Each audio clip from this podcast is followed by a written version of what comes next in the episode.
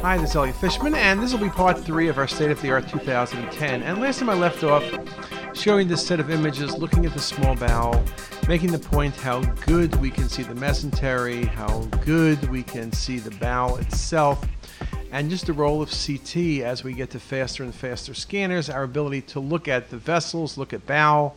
For example, in case of Crohn's disease, the ability to detect activity or define activity based on the vasa recta. I also made the point in this case, or I was going to make the point in this case, when you look at the axial imaging here or here, you can see very nicely the thick and small bowel. And you have a certain amount of information about the bowel wall. If I take that in the coronal, you have a bit more information, particularly on this next image, because you really can see the loop in a, a great portion of it rather than just in cross sections. You see some of the feeding vessels going to it. But take that, put it into MIP, and look how much more information you have. Not so much more in the bowel itself, but in the mesenteric vessels. And the detail of submillimeter sized vessels is very clearly defined. And then if you take that and go to volume rendering, now we can see the thickened, inflamed bowel as well as the mesentery, and you could see the type of detail and information you get. This is significantly more information than you had looking at the axial imaging. Or another case, very similar, thick and small bowel, submucosal halo, great for Crohn's disease. There is some stranding around there, seen also on the um, coronal view, so you know very well what we're dealing with. And then when you look more carefully, as you take this into a MIP and volume rendering, you really can see the submucosal edema, you can see the prominent vascularity. So we make the point that we can not only detect the presence of disease, but define its activity. Okay, very important in Crohn's beautifully seen small bowel, large bowel in this example, um, the vasa recta, just beautiful imaging. We then look, another example, patient with abdominal pain, mass in the mesentery, calcification, carcinoid tumor. You very nicely see this. You can see the uh, ileocolic vessels slightly irregular. We'll cone down a little bit more. There's the mesenteric mass. There is the vascular abnormality. So now we're looking not just in inflammatory disease, but now we're looking at tumors. So our ability to detect small tumors, in this case looking at the arterial phase, as well as the venous phase imaging in a patient with a, with a carcinoid tumor that had gone undiagnosed. We could take it a bit further. Look at this case. Patient with suspected carcinoid. If you look hard at this distal small bowel, you see some possible vascular lesions. Maybe they're real, maybe they're not. But if you put it in coronal, you see it again. And if I adjust that into a volume display, now you see multiple hypervascular lesions in the 1 to 3 or 4, sonim, 4 millimeter range. These are multiple carcinoid tumors. And if I put it into MIP, look how many vascular lesions you're indeed seeing. So another set of images going from the volume to more of the MIP. So here we're seeing a cluster of small carcinoid tumors. These are things we typically don't recognize, but now with high resolution, spatial resolution, high temporal resolution, volume data sets, faster injections, better timing, that's the kind of detail we can get. Now we've spoken about how common things are missed, and we in this article we mentioned that mesenteric disease is missed in about one third of cases. Uh, again, there are certain misses that are expected, but if you're not looking at the vessels in 3D, you, are going to miss things. There is no way around it. And those last couple of cases showed you not only missing diagnosis, but also, even when you make the diagnosis, not maximizing the information that's possible. Now, what else? In terms of visualization, I've given you a number of lectures in the past on the kidneys, and just to make the point, visualization of the kidneys is best in a volume display looking at the uh, renal arteries using a combination of volume rendering and MIP, as in this example. We use the information for a number of things.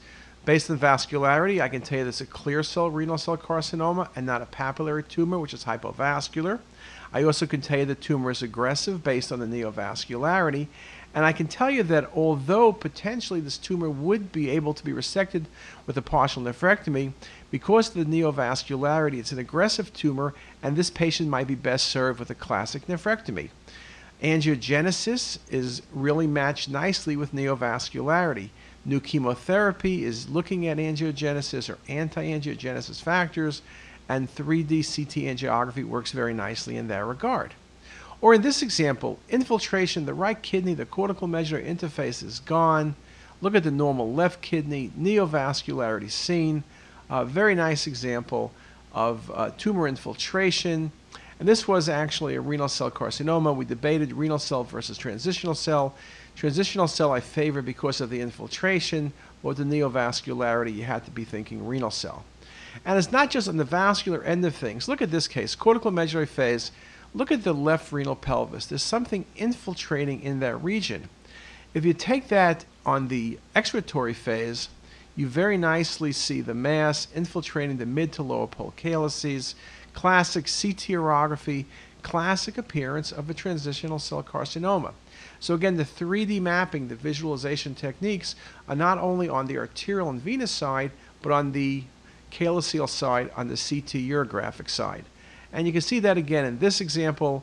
You should recognize in the axial imaging the infiltration of the left renal pelvis, the distortion of the calyces, but one would have to admit it's a whole lot easier to see on these multiplanars where there's occlusion or near occlusion and irregularity of the upper pole calyx. There's uh, expansion of the upper pole calyces due to the infiltrating transitional cell carcinoma. So again, very nice visualization on these two renderings. And you can see that not only volume rendering, but MIP can be very helpful in this scenario. In terms of imaging in neuroradiology, nice example of a middle cerebral artery aneurysm.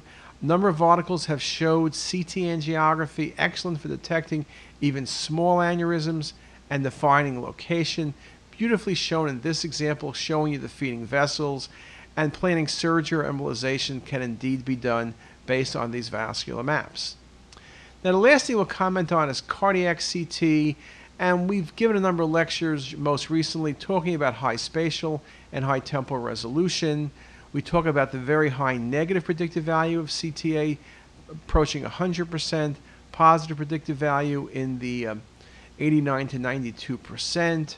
And you can see just a number of the articles that have been published at 64 slice.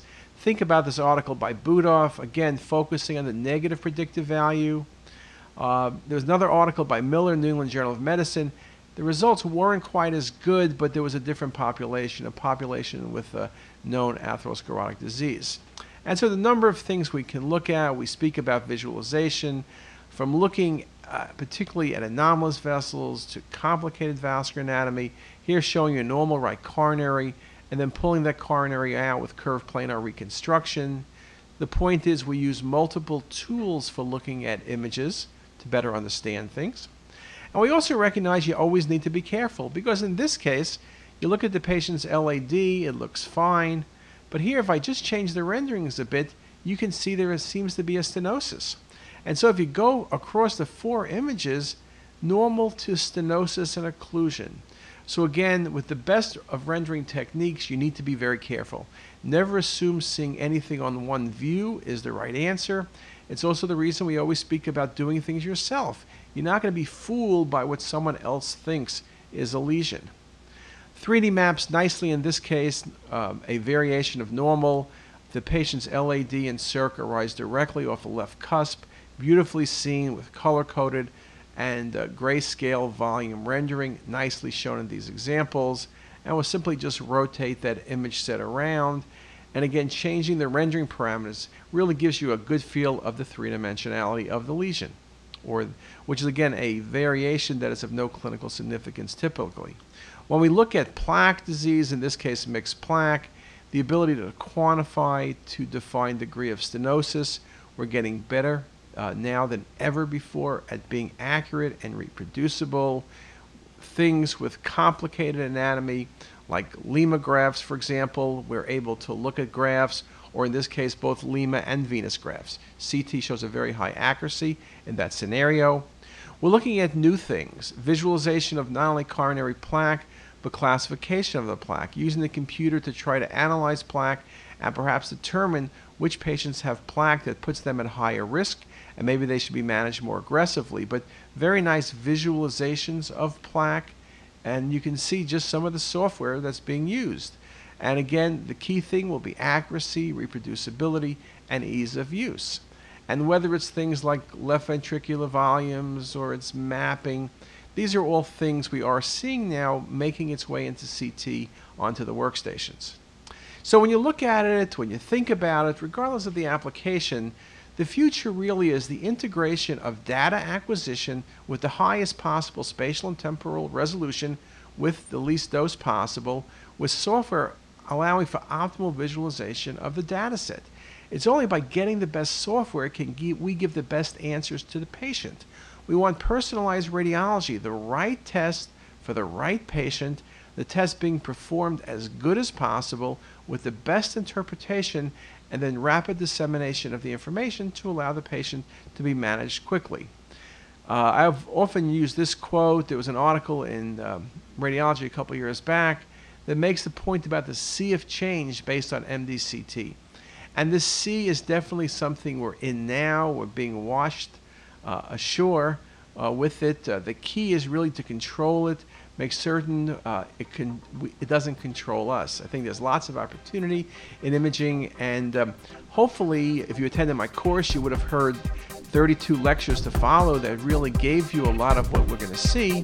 But if you weren't there, there's always next year, and there will be many talks that we'll be doing on CTisus beginning next week. And with that, have a great day.